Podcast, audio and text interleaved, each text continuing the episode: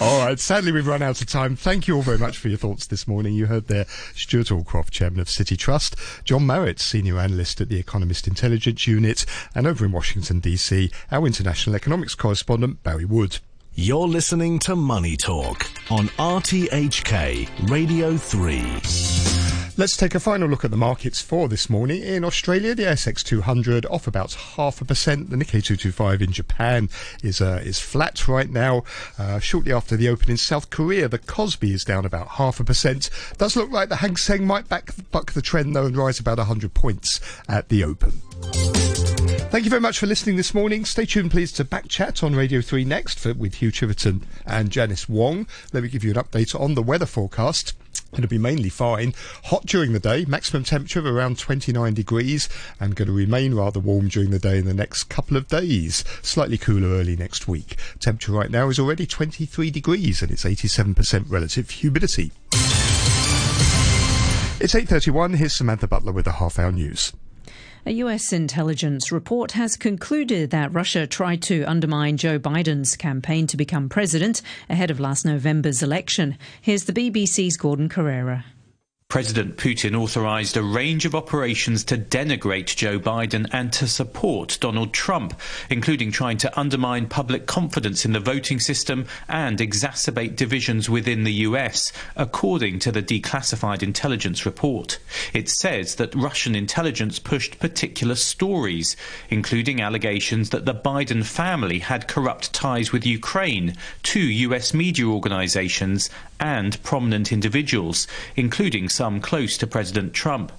But the report says there is no evidence that Russia or any other country tampered with the casting of ballots or the counting of votes. The US taxi service Uber is to pay its drivers in Britain a minimum wage, holiday pay, and pension contributions from today. Last month, the Supreme Court rejected Uber's argument the drivers were self employed. It ruled they were workers and entitled to greater employment rights. Jamie Heywood is Uber's general manager for Northern and Eastern Europe. He says it was a hard balance to strike. Drivers consistently told us that they wanted both the flexibility uh, that we provided, but also they wanted the benefits. And we've been struggling to find a way of bringing those two things together in a way that worked for us and worked for drivers. Instagram is introducing safety measures designed to stop adults sending unwanted messages to teenagers. Under 18s will only be able to receive private messages from older users they already follow.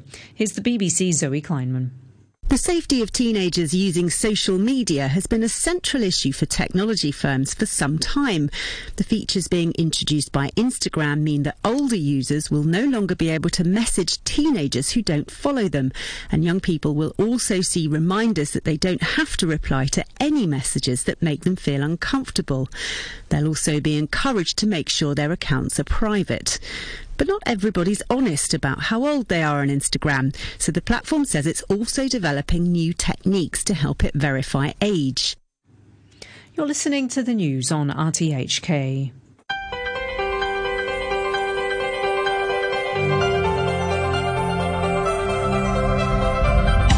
Good morning and welcome to Backchat. I'm Janice Wong with Hugh Chiverton. Good morning, Hugh. Good morning, Janice. Today, we're talking about the expansion of the COVID 19 vaccination program here. We'll also be catching up with the situation in Australia and the Philippines.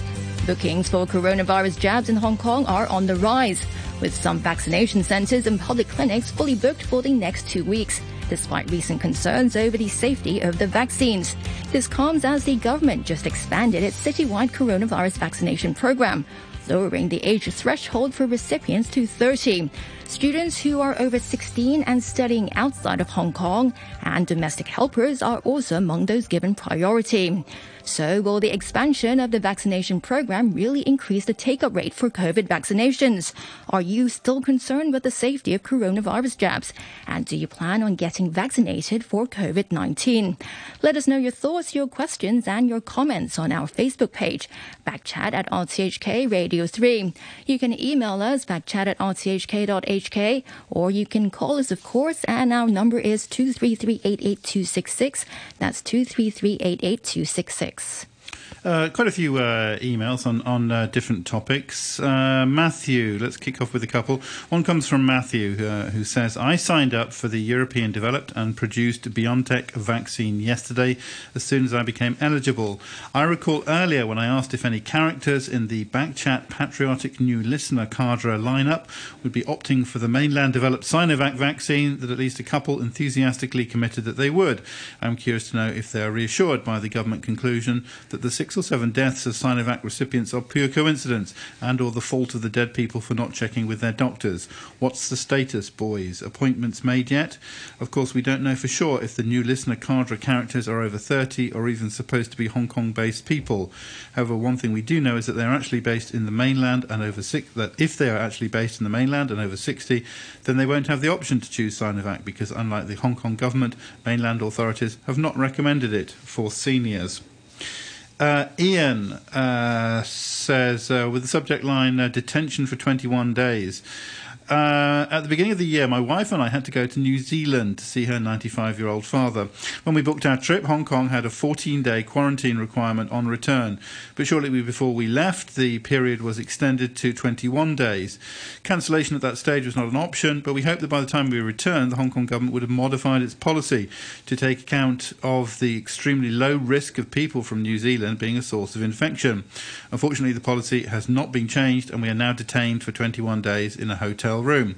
According to the New Zealand Department of Health, source of infection statistics from the 1st of October 2020 to the 16th of March 2021, there were a total of 38 locally transmitted cases in New Zealand. And from the 1st of March to the 16th of March 2021, there have been only two locally transmitted cases. Clearly, that is many fewer than in Hong Kong in the same period.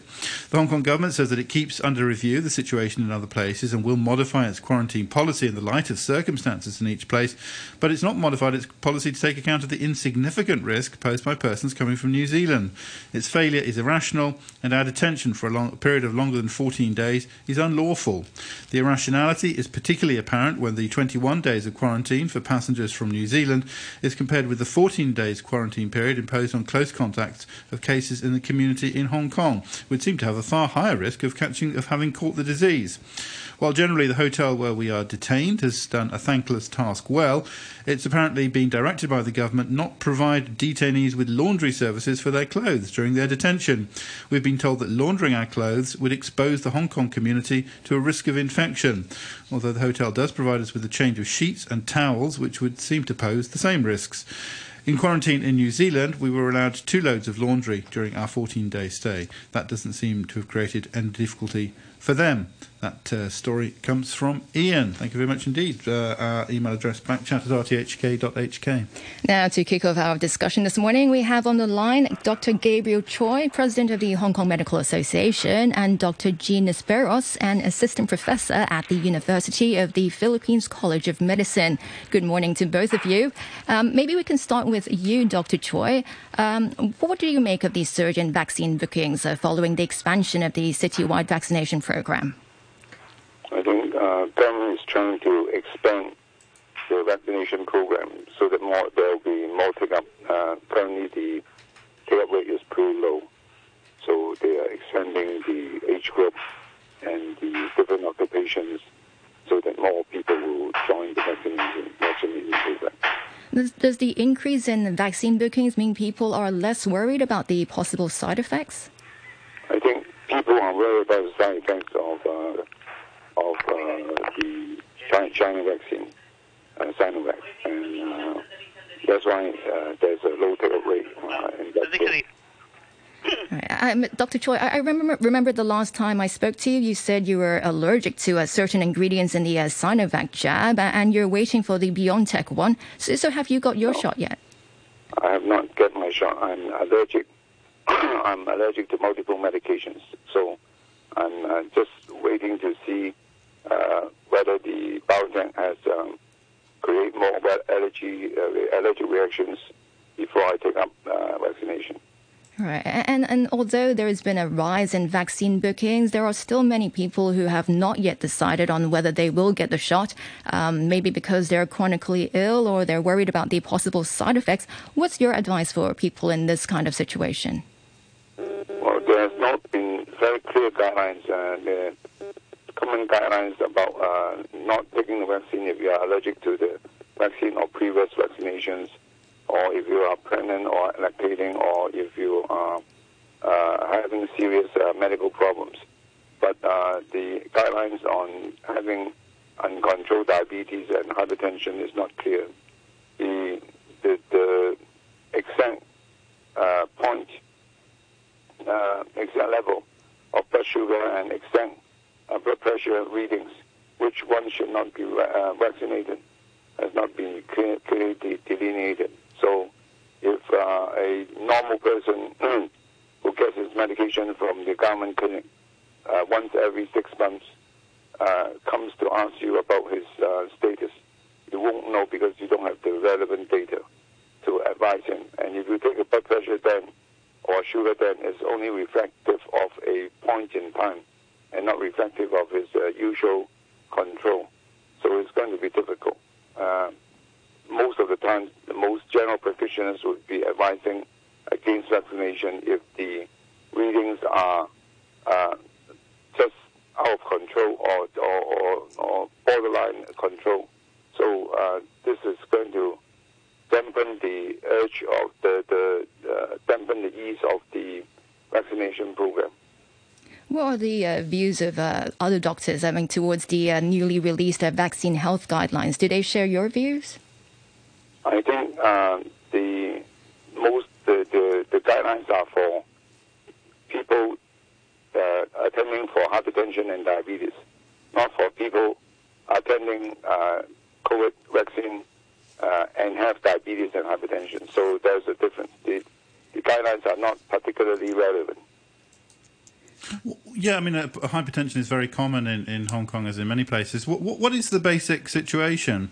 Uh, yeah, when should you get vaccinated? How do you know when you should get vaccinated and, and when you shouldn't? If if vaccinate if you have hypertension or you had hypertension or you have hypertension under control with medication or or what have you. Well, the guidelines just say that if you have hypertension which is not well controlled, then control it before you get vaccinated. Mm. So we didn't delineate exactly at what point it is not well controlled. So if I have a blood pressure of 160 or 150 compared with a normal of 140, is that well controlled, or should I should should I be considered not well controlled if I have a blood pressure of 180? So this, this has not been clearly uh, uh, uh, mentioned. Mm. I think it's not mentioned because uh, not even the Academy of Medicine in Hong Kong uh, has the data to uh, exact exact uh, the exact line where you should take or you should not take. So it creates a, a problem for most family doctors or those doctors take, uh, giving out the vaccine. Uh, because they have to make a, their own judgment. You, you, mentioned there had been a, a you know a, slow take up uh, of the uh, vaccine. We, have had this uh, surge because a lot more people are eligible now. But would you expect that kind of a you'd get the same concerns that you'd get perhaps the same percentage that we just had, like you know, fifty percent of um, over sixties uh, who signed up and were happy to take the vaccine, and we might see only 50% of the, the over 30s, the same pattern repeated. Um, what do you think? Is that is that likely to happen, or do you think people will? I think will people will be concerned about the safety of the Sinovac vaccine, mm. and less people will be concerned about the BioNTech vaccine. Mm. So there is going to be a difference in take-up rate between the two vaccines. Are, are, we, are we, going to run out of the uh, of one of them?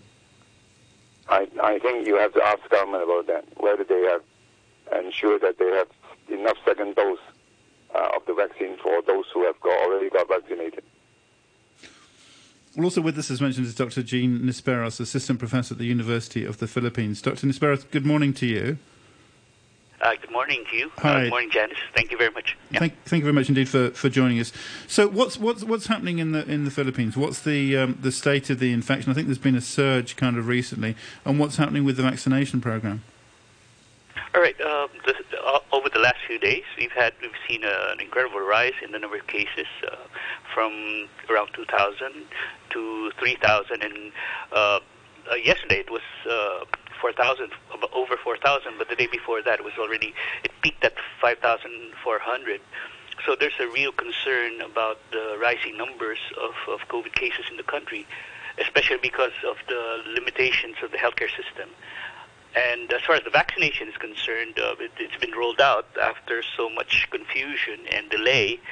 So, uh, according to the government, 70% of the vaccines that they have already gotten, um, some from Sinovac and um, another more than half million from the COVAX facility of the World Health Organization.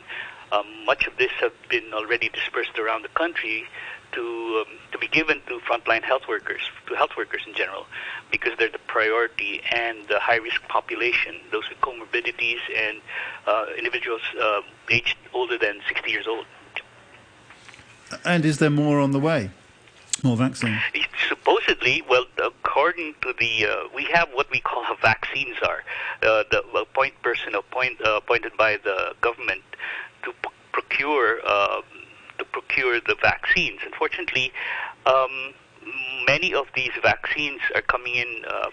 Well, the report about the vaccines, they've already gone to Russia to see the product uh, being produced by Gamaleya, and uh, the, um, another team went to, to India, I think, and to see the vaccines being um, being um, manufactured there. The real problem is that the entire pandemic response have been led by a team not composed of health personnel, but mainly former generals now uh, sitting in executive positions in the national government. So you can see that the, the the difference in approach and the uh, the awareness of what needs to be done in, in terms of a pandemic. Okay. It was it was also quite late in delayed in in Hong Kong as well, where we we do have um, at least in theory uh, doctors doctors and an expert yeah, panel but, guiding this. Yeah, but you know, in the Philippines, there was there was an announcement uh, uh, sometime in January um, that the vaccines would come in in mid Feb. Mm. And in fact, the, the announcement was that uh, the vaccine that was coming in was uh, made by Pfizer BioNTech. But apparently, the, the, there was a failure to meet the, the requirements of the COVAX facility, so they had to.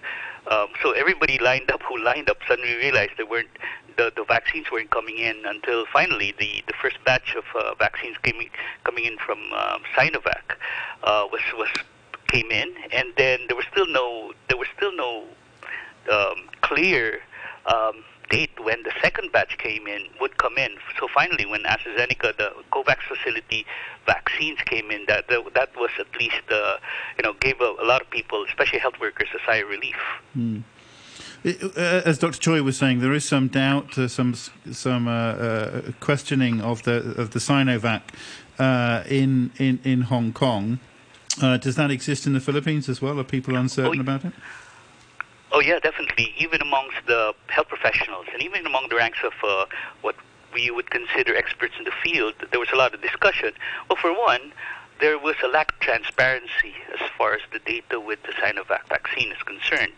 Um, when when when doctors would ask, uh, well, compared to the other vaccines, which had publications and uh, publications in peer-reviewed journals, which means that the, the data they produced have been vetted you have a vaccine where most of the data is coming in from the manufacturer itself. And um, if you look at the the process, many of the vaccines, most of the vaccines were giving in. Um, uh, phase three clinical trial data, which means they were giving um, data, the latest data in mass populations that focus on safety and efficacy.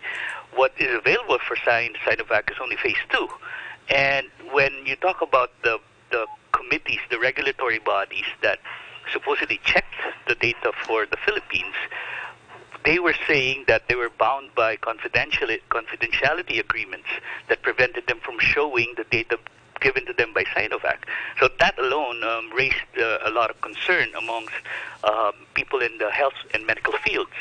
The other thing in the Philippines, which really worried a lot of people who are not really into the vaccine issue, was that early on when the government was talking about vaccines, the possibility of uh, procuring vaccines, much of the talk involved the Sinovac, even though it was it had absolutely no data uh, that was being presented.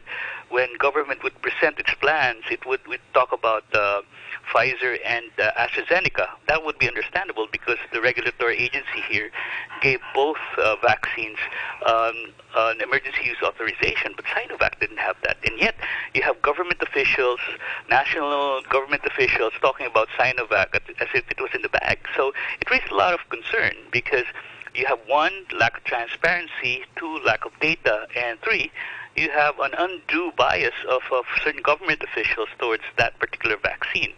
So that created a whole uh, milieu of confusion, and and it caused a lot of debate actually, not just from from the level of um, experts or those from the health personnel, but even those who would who would look closely at the vaccines being procured in the country. And up to now, I think it's not that much settled but because of the lack of other vaccines, then many would, you know, would still still get it despite the absence of data. So, so how many people have got their Sinovac jab right now?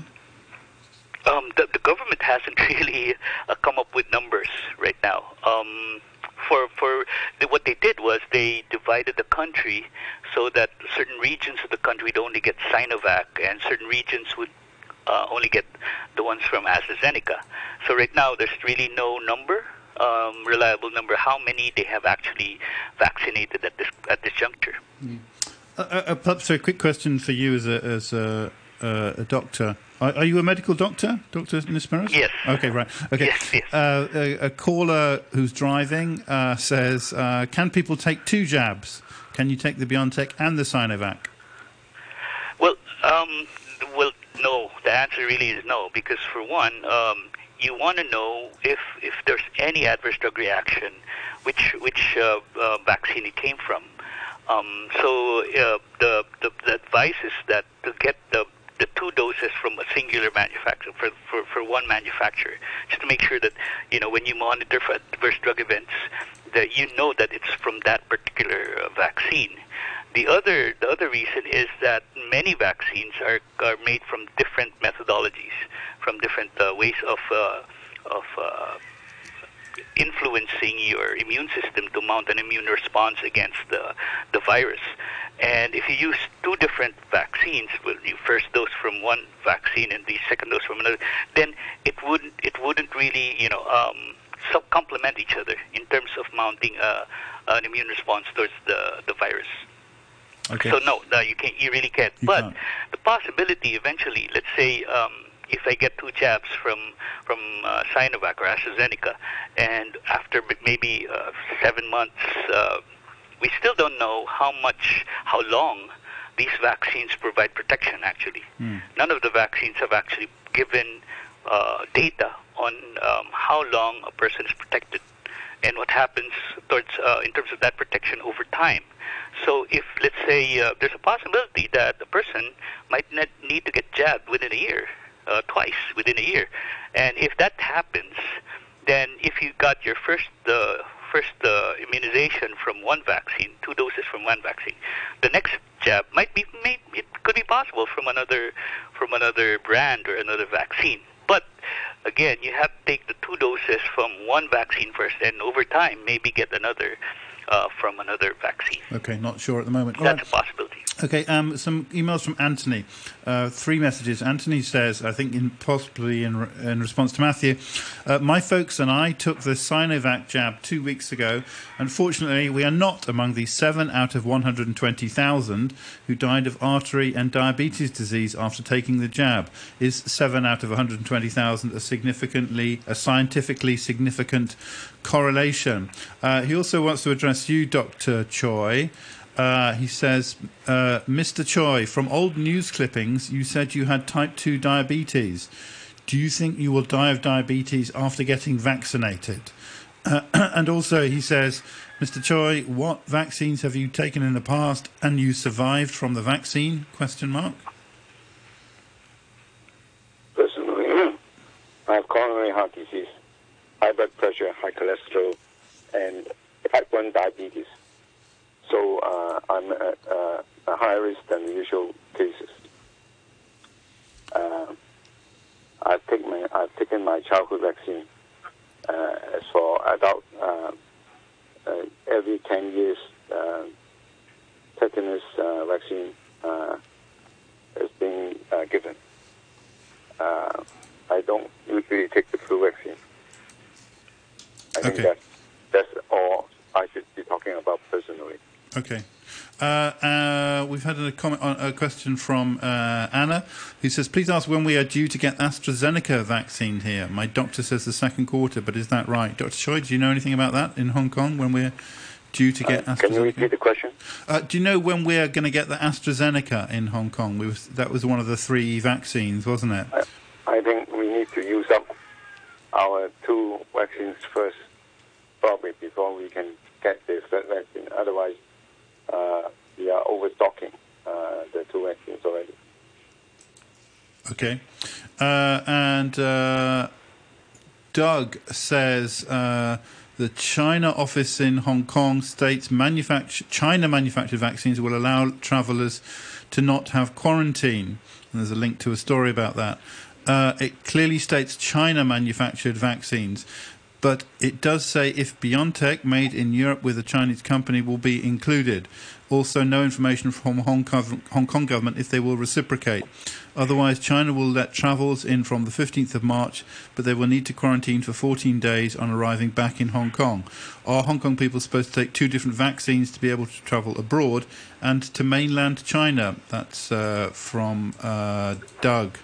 Uh, and um, Tom says, can people from Hong Kong who have taken Sinovac uh, be allowed to visit Philippines without quarantine? That comes from Tom. Dr. Nisperos, is there any arrangements for uh, people with who have taken uh, been vaccinated being more easy to travel to the Philippines? Well, you, you, you, we must remember that uh, getting jabbed doesn't necessarily confer immediate protection. It takes a while for the immune response to, to actually be complete and, and provide sufficient protection. And in the context of the current rise, uh, resurgence in number of cases in, in the Philippines, I don't think um, being vaccinated um exempts anyone from quarantine, although the quarantine procedure might be different. Um, what what we do here is that uh, you you get quarantined, and uh, after five days you get tested. Well, you you arrive, you get tested, um, see if you have the virus, and then after five days you get tested again. And if you're symptomatic, and then you are not, um, you're negative in both tests, then chances are you're going to be allowed to to, to, leave the quarantine. But otherwise, uh, I don't see having a vaccination, being vaccinated as a, as a means for being exempted from any quarantine right now, especially because of the rise in cases. All right, and uh, a question from uh, Martin, who says, "Could you ask your doctor from the Philippines if he has any concern about AstraZeneca, as it has been halted in many European countries because of several deaths linked to blood clots?" That's from Martin. Yeah, there's always a concern for that, and I think the procedure here um, is, regardless of any uh, brand of vaccine, procedure here is to monitor, and that's why we're hoping that the the government, after after vaccinating a, health personnel or whoever gets the vaccine, should be monitored over a close period of time, a longer period of time, to see for to determine adverse drug events. But uh, so far, we haven't seen that many um, adverse drug reactions, and and uh, severe, and definitely not that that severe. Um, the blood clots seen in Europe. Um, we're looking at the, the, the, the news actually, and it seems that the one, the AstraZeneca vaccines that came to the Philippines came from a different batch that um, was delivered in Europe. And as far as the data is concerned, information is showing that uh, most of those reactions came from a singular singular batch. So many of those, it's a concern definitely, as any adverse drug event would be a concern, especially major ones at that. But we're looking at the data and we're looking at to, to determine if those things are actually caused by the vaccine itself uh, or uh, caused by some manufacturing error. We're still looking at that, but in the Philippines, it's it's a concern definitely, and and it's being monitored. And the protocol, hopefully, allows the monitoring of those adver- adverse drug events. All right, Dr. Nisperos, thank you very much for joining us this morning. But unfortunately, we're out of time. Um, and uh, Dr. Nisperos uh, is- is an assistant professor at the University of the Philippines College of Medicines. Also, thank you to Dr. Choi and Dr. Gabriel Choi, the president of the Hong Kong Medical Association. After the uh, news summary, we'll be joined by Dr. Tom Lee, an emergency medicine consultant from Perth, and also Dr. Sridhar Siddharth, a clinical assistant professor from the Department of Microbiology at the University of Hong Kong. And uh, for those of you who are tuning in, if you want to ask questions or share your views, give us a call. Our number is 233 We'd love to hear from you and prominent individuals, including some close to President Trump. But the report says there is no evidence that Russia or any other country tampered with the casting of ballots or the counting of votes. You're listening to the news on RTHK. Welcome back. This is Back Chat on a Wednesday morning with Hugh Chiverton and me, Janice Wong. We'll now continue with our discussion on the government's vaccination program here, and we'll catch up with the situation in Australia. Uh, if you have any questions or comments, we'd love to hear from you. Our email is backchat at rthk.hk. Our telephone number is 233 and our Facebook page is backchat at RTHK Radio 3. Dr. Sridhar Siddharth, a clinical assistant professor with the University of Hong Kong's Department of Microbiology, is now on the line with us. We're also joined on the line by Dr. Tom Lee, an emergency medicine consultant based in Perth. Okay, some comments on Facebook. Uh, Henry says Hong Kong's number one priority is to get COVID under control. I believe the expansion of the program is to vaccinate a sufficient number of the population so that COVID restrictions could be relaxed, our economy could get going, etc. There is just no need to concern about this or that. For safety concerns, to put nationality label on vaccines is ignorant. If people still don't trust the medical explanation given for the COVID jab death cases, they might as well don't trust their family doctors or specialists. I also read that compared to Sinovac, BioNTech vaccines have more side effects, and news also confirms such. I got the Sinovac vaccines and have no side effects of any kind. I cannot understand why people want to avoid vaccination testing, uh, but want to have COVID restrictions relaxed, quarantine removed, or travelling restarted. Have they forgotten the old idiom, nothing ventured, nothing gained? We need to do something to win the COVID war. Nothing is free. And he has a link to a story in the New York Times. It's time to trust China and Russia's vaccines. Uh, Marcus, uh, though, says interesting to see the choices are now stated as Sinovac or BioNTech stroke Fosun. Nothing to do with Pfizer. Are your guests sure that these two vaccines will be accepted for travel by any countries outside of China? and he addresses Henry. He says CCP has already stated it's not accepting any vaccine except Sinovac for travel to China. Great way to keep investigators from the WHO out of the Wuhan laboratory and the wet market. Uh, Henry says, Marcus, Lang- Marcus, I think there is a political dimension to this. I believe the US or its allies would not accept the Chinese vaccines for such uh, uh, a purpose. Uh, Elango says, I'm glad that the government opened up the vaccines as an email for the larger population when the supply and distribution have more capacity. I booked for the BioNTech jabs within a few minutes of booking opening. I booked for my helper as well on her request. But the sad part is my spouse, who is a few months short of 30, is not eligible. I worry that my little one would still have the chance to get infected if all the adults in the home are not vaccinated. Also, it doesn't make sense to exclude a small number of people younger than 30. Whoever had the will should get a chance to get the vaccine. Also, I worry that BioNTech jabs would run out of stock. That comes from uh, Elango. Uh, I wonder if there's a solution to that. And Anthony finally addressing Dr. Choi, who was talking in the first part of the program. He says, I think you need to take care of your health before making any decisions. Eat healthy and exercise more. You can improve your health conditions as a role model for your patients. Get well soon. That is from Anthony. Backchat at rthk.hk is that email address. All right, before we get back to the discussion, we have a caller, Guy. Uh, good morning, Guy. Good morning to you. Thank you. Um, just like to introduce uh, myself. I've been in Hong Kong since 1967.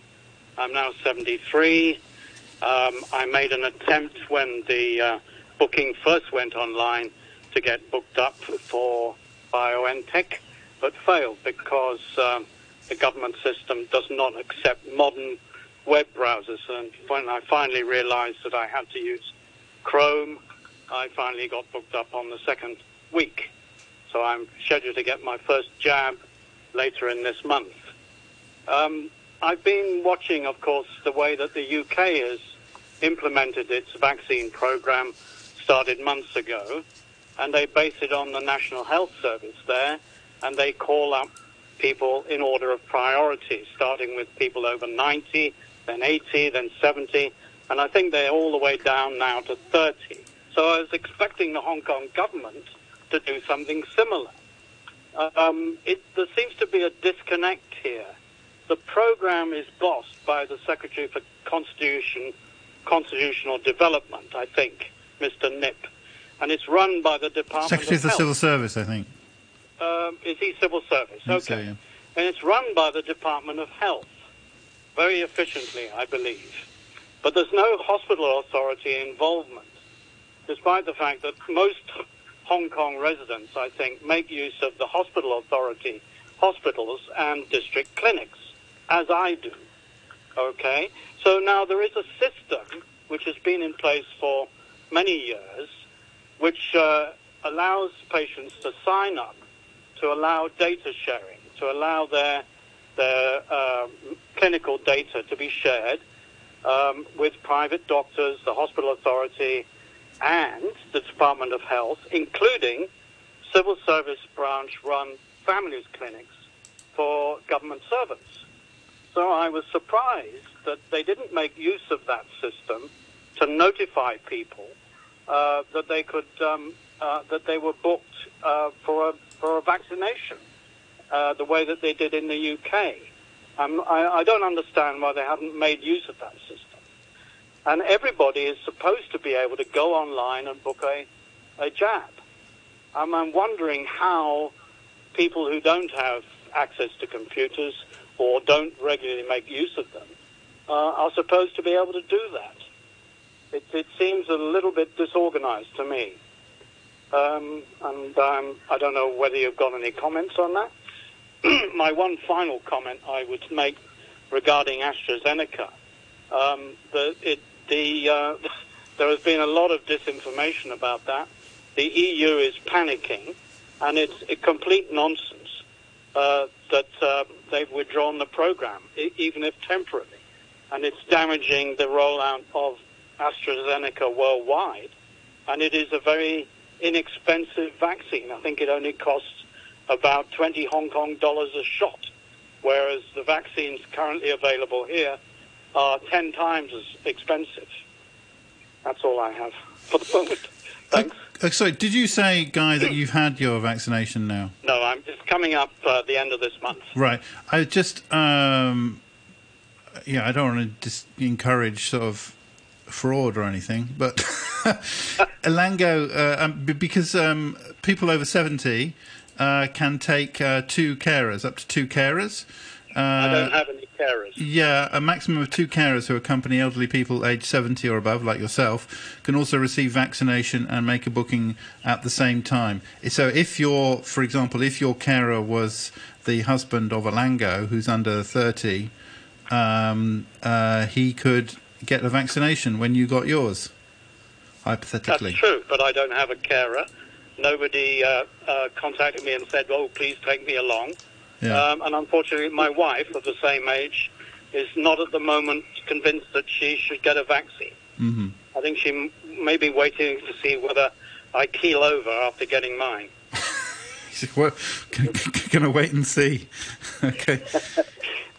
Guy, thanks very much indeed for, for your call. Our number is 233-88266. Uh, uh, drop us a line with with your experience, your questions and your comments. Uh, backchat at rthk.hk or go to our Facebook page as well. That's uh, backchat on RTHK Radio 3. Uh, Dr. Uh, Sridhar Siddharth, good morning to you. Good morning. Good to talk to you again. Uh, so there's been a very big increase in in, in the take up with this uh, extension of the uh, age range. Uh, what do you make of that? It's the right way to go. Uh, It definitely is. Let's uh, get as many people vaccinated as possible. I think there was a trend towards seeing a lot of uh, vacancies in the online booking system in, in the days before the announcement happened, but now I'm glad to see that the vaccination centers are filling up and uh, people are getting their jabs because that, that is the surest and uh, safest way out of this situation as we find ourselves in yet another wave of cases locally. Okay, a couple of uh, questions in emails. Uh, S says, Can you ask the experts why the residential management companies are not re- re- revealing the exact unit of the positive cases of the Ursus gym cluster? Uh, this is because due to the holidays, some families' kids play together, and this can be dangerous. So, uh, should the exact unit of the exactly the, the, the full address of, of positive cases uh, be made publicly available? Would that Um, be I, useful? I guess there are confidentiality issues with that because you're already releasing the age and gender, and if you release the exact residential unit, then um, that would be uh, uh, probably a little bit sketchy in that people can identify, people who are living in the same area can identify who that person is. So it's been their policy all along to uh, be rather vague on the details of the exact uh, residential unit. But I mean, they're the people who need to have that information because they're doing the uh, contact tracing, etc. And I'm sure they that they are on it. Okay, uh, an email from uh, Richard II, uh, who says, uh, who attaches a story from the uh, Guardian, British Guardian newspaper, uh, about the evidence on the Oxford vaccine, uh, Ast- AstraZeneca causing blood clots, with a with the th- headline "No greater incidence of blood clots in AstraZeneca vaccinated people." That's quoting David Spiegelhalter, who's professor of risk at the University of Cambridge. Quote: We can try a uh, we can try a quick back of the envelope calculation. Deep vein thromboses (DVTs) happen to around one person per thousand each year, and probably more in the elder population being vaccinated. Working on the basis of these figures, out of 5 million people getting vaccinated, we would expect significantly more than 5,000 DVTs a year, or at least 100 every week. So it's not at all surprising that there have been 30 reports. That comes from uh, Richard II. Thanks very much indeed for that. Back chat at rthk.hk. Dr. Sridhar, I just want to get back to uh, what uh, Gabriel Choi said uh, in, in the first half of the, of the program about the uh, new uh, guidelines issued by the government for doctors. He, he doesn't seem to, I don't know if you had a chance to look at it, but uh, Dr. Choi, he didn't seem to find it very useful. I mean, what do you think? Did you have, have you had a look at it yet? Yeah, I, I- I must say it's not practical. It's very difficult for a doctor to answer this question because uh, the guidelines themselves are rather vague. You know, so I fear that many doctors, when they're asked that question by patients, are going to say, "Why don't you delay the jab or postpone the vaccination a little bit?" Because there's uh, because they want to at least do no harm, which is a basic medical principle. But in doing so, they might actually be exposing their patients at risk of uh, COVID-19 by delaying the vaccination. So it's it's a very difficult situation when you put doctors in the hot seat to make a decision on who should get vaccinated or not. We don't do that for the influenza vaccination, for example, where it is you know generally universally recommended. But uh, for for I, I- I don't I don't think uh, that's the right way to go as far as the COVID-19 vaccination is concerned. And the, the guidelines were, were given to doctors following the deaths of uh, several people who had recently got the uh, Sinovac jab. And do you think people should be worried about the possible side effects of the uh, current COVID vaccinations available here, or do you think they're just uh, overreacting?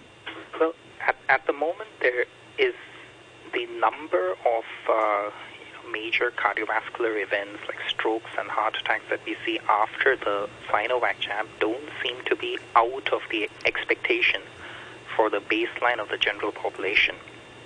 So um, at the moment, we, we don't. Uh, we, we, that, that, that, that is somewhat reassuring that it's not at least above the baseline rate.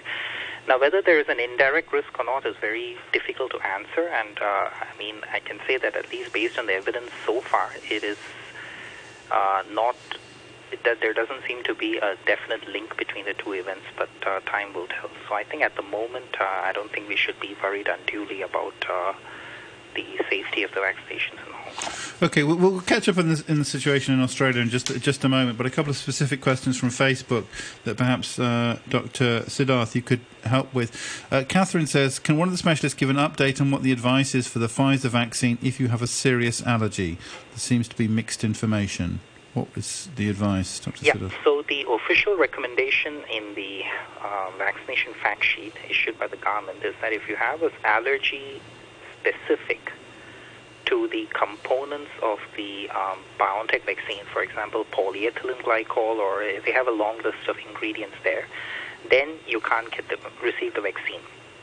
But if it's not an allergy to those ingredients, uh, if it's an allergy to something else, say some other drug or food, then I'm afraid it's going to be on a case by case basis. Um, the way they do it uh, overseas is that, the, for example, in the US or the UK, is that if you have an allergy to something that is not included as one of the vaccine ingredients, you can still go ahead and get the vaccine.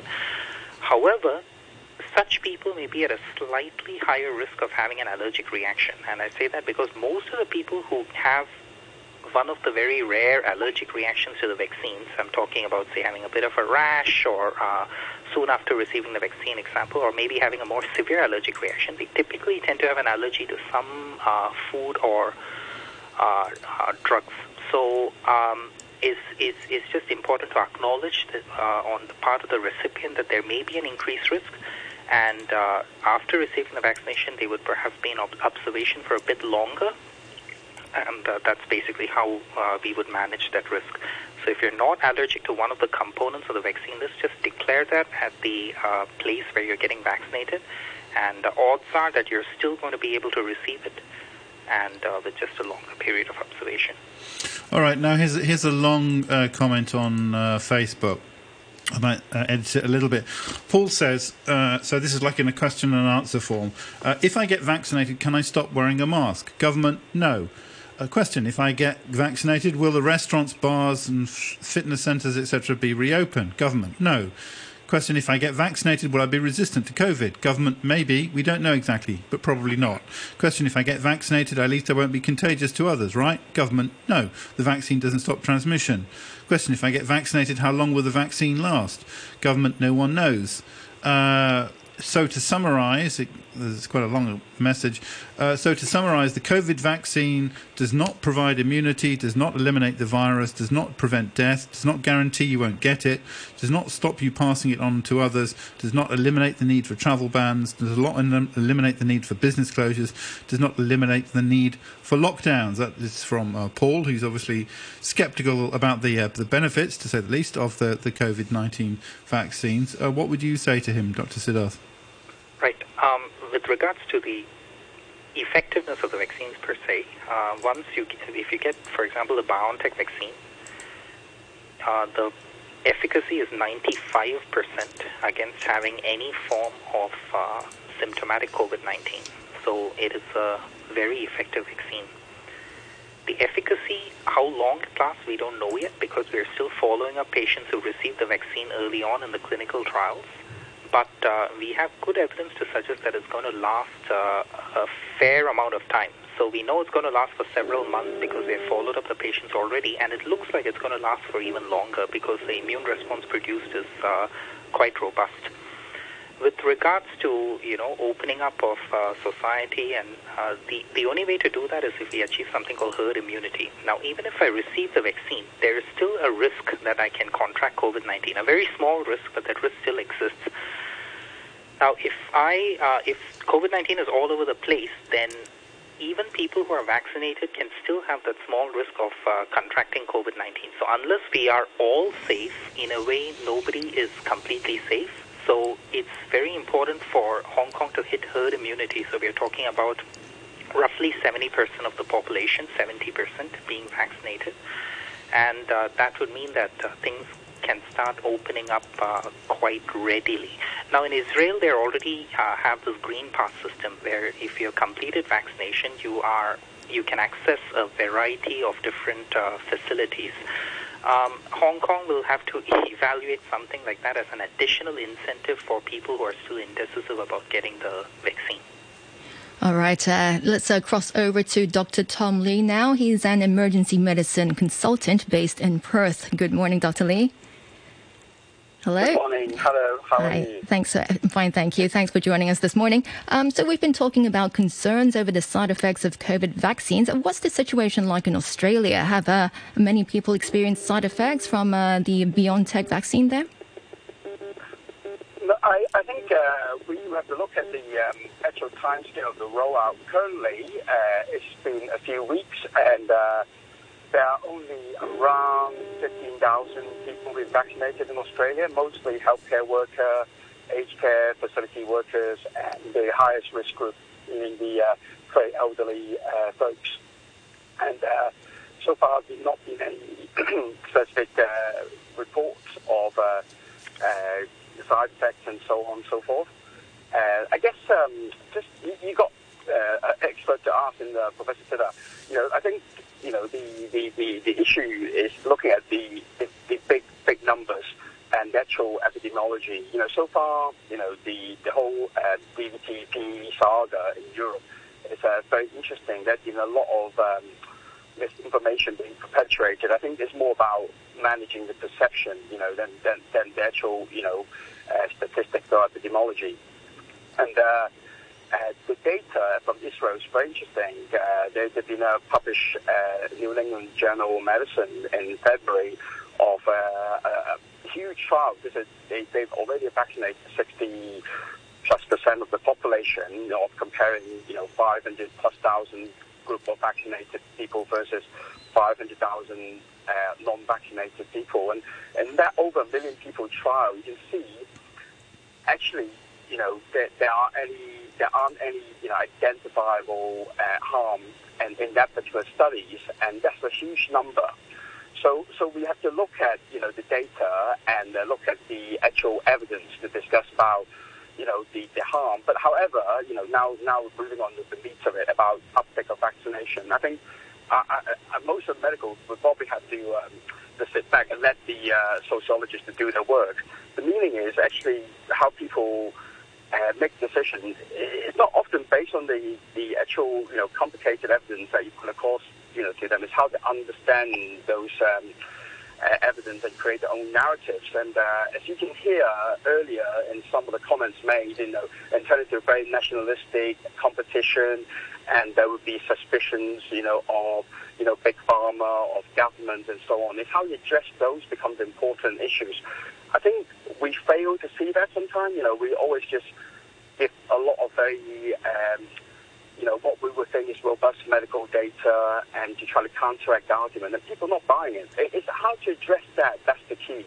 So I'll um, pause there see what your uh, other guests have a have, have, have a opinion there too. And uh, what about the uh, AstraZeneca vaccination? I mean, during the program, we've uh, also discussed the concerns over over that vaccine. And uh, yesterday, Australia has uh, just decided uh, to to continue with its rollout. what's your view of that decision, and what's been the reaction from the public? I, I think I think that's that's the thing about the misinformation. There's been a lot of misinformation being spread through various channels since uh, I think end of the year in January, and uh, and these are all on public record and on, on some national news media uh, of some big countries. It was quite you know quite disappointing, but. But the the, the, um, the fact is, you know, again, like I, I mentioned about the epidemiological data, you look at, I think the exact number is, I think it's 55, sorry, 15 uh, DVT deep vein thrombosis and 22 uh, pulmonary embolism recorded of 17 million, one seven million of vaccination across Europe.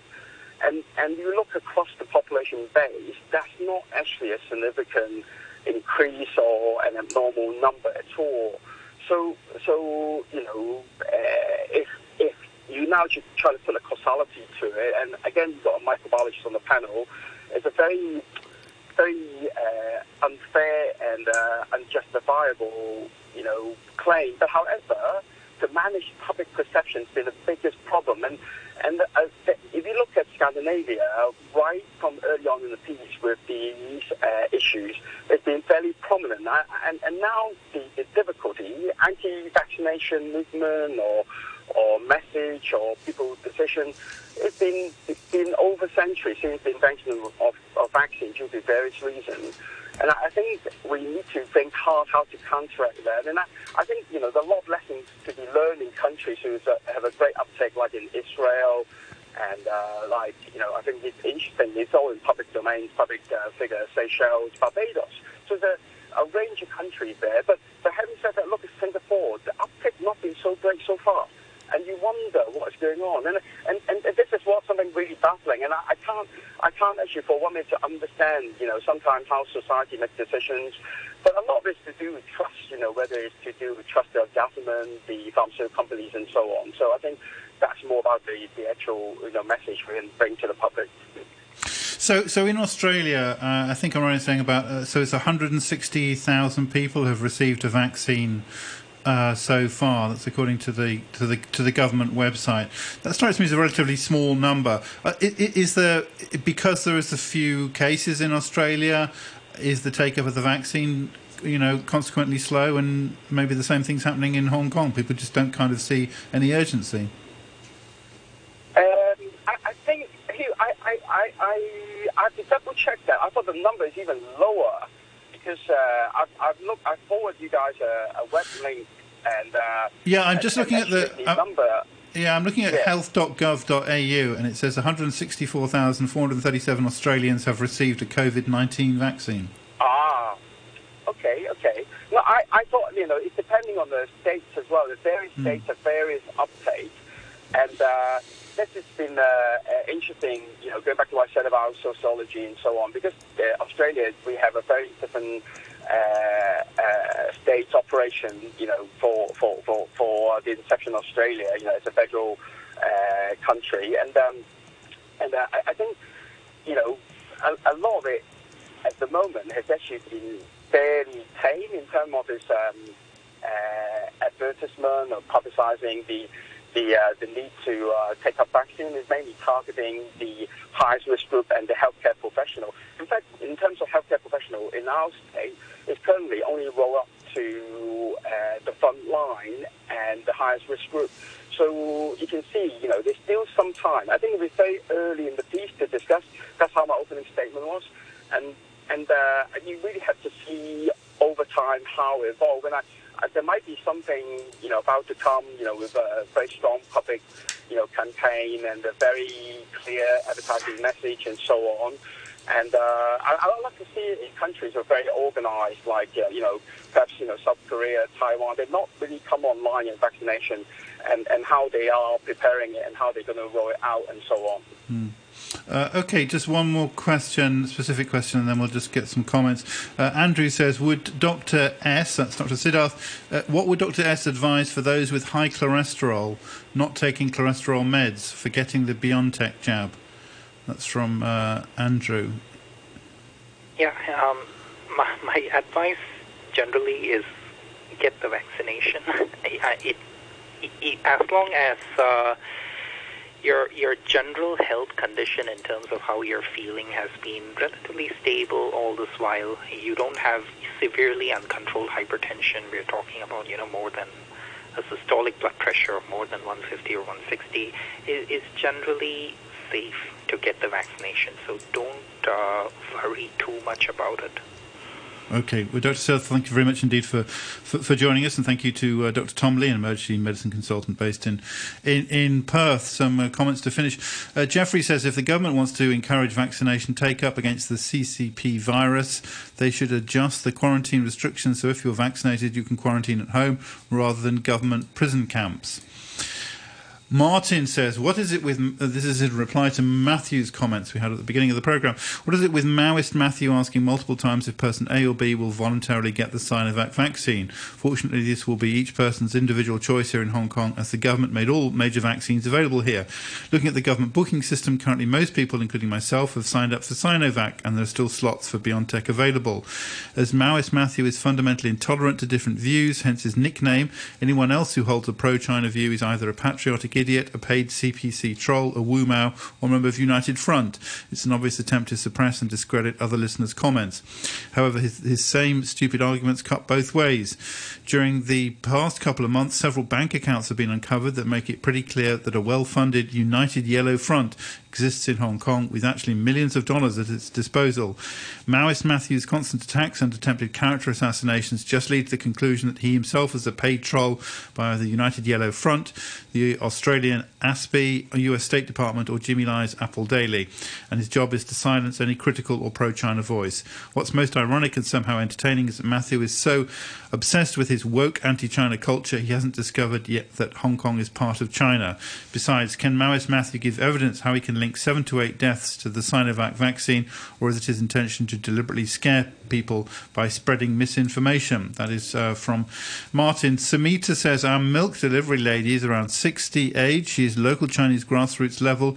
She's absolutely gorgeous, happy lady, and there's her, her concern after I get the vaccine, I will need to rest at least one day. My family needs the daily cash, and moreover, there's no one else to do milk carton delivery. So here is another Hong Kong person who is not going to take the vaccine. Hong Kong needs a minimum of 4 million to take the vaccine to achieve herd immunity. Is it please possible to help people who are earning less than 16,000 a month to be compensated anywhere between 250 to 500 dollars for the days they need? Is the way they can claim this payment from the government? Yesterday, TVB Evening News said there was this local guy around 38 age. His monthly pay has gone down from 15,000 to 2,000.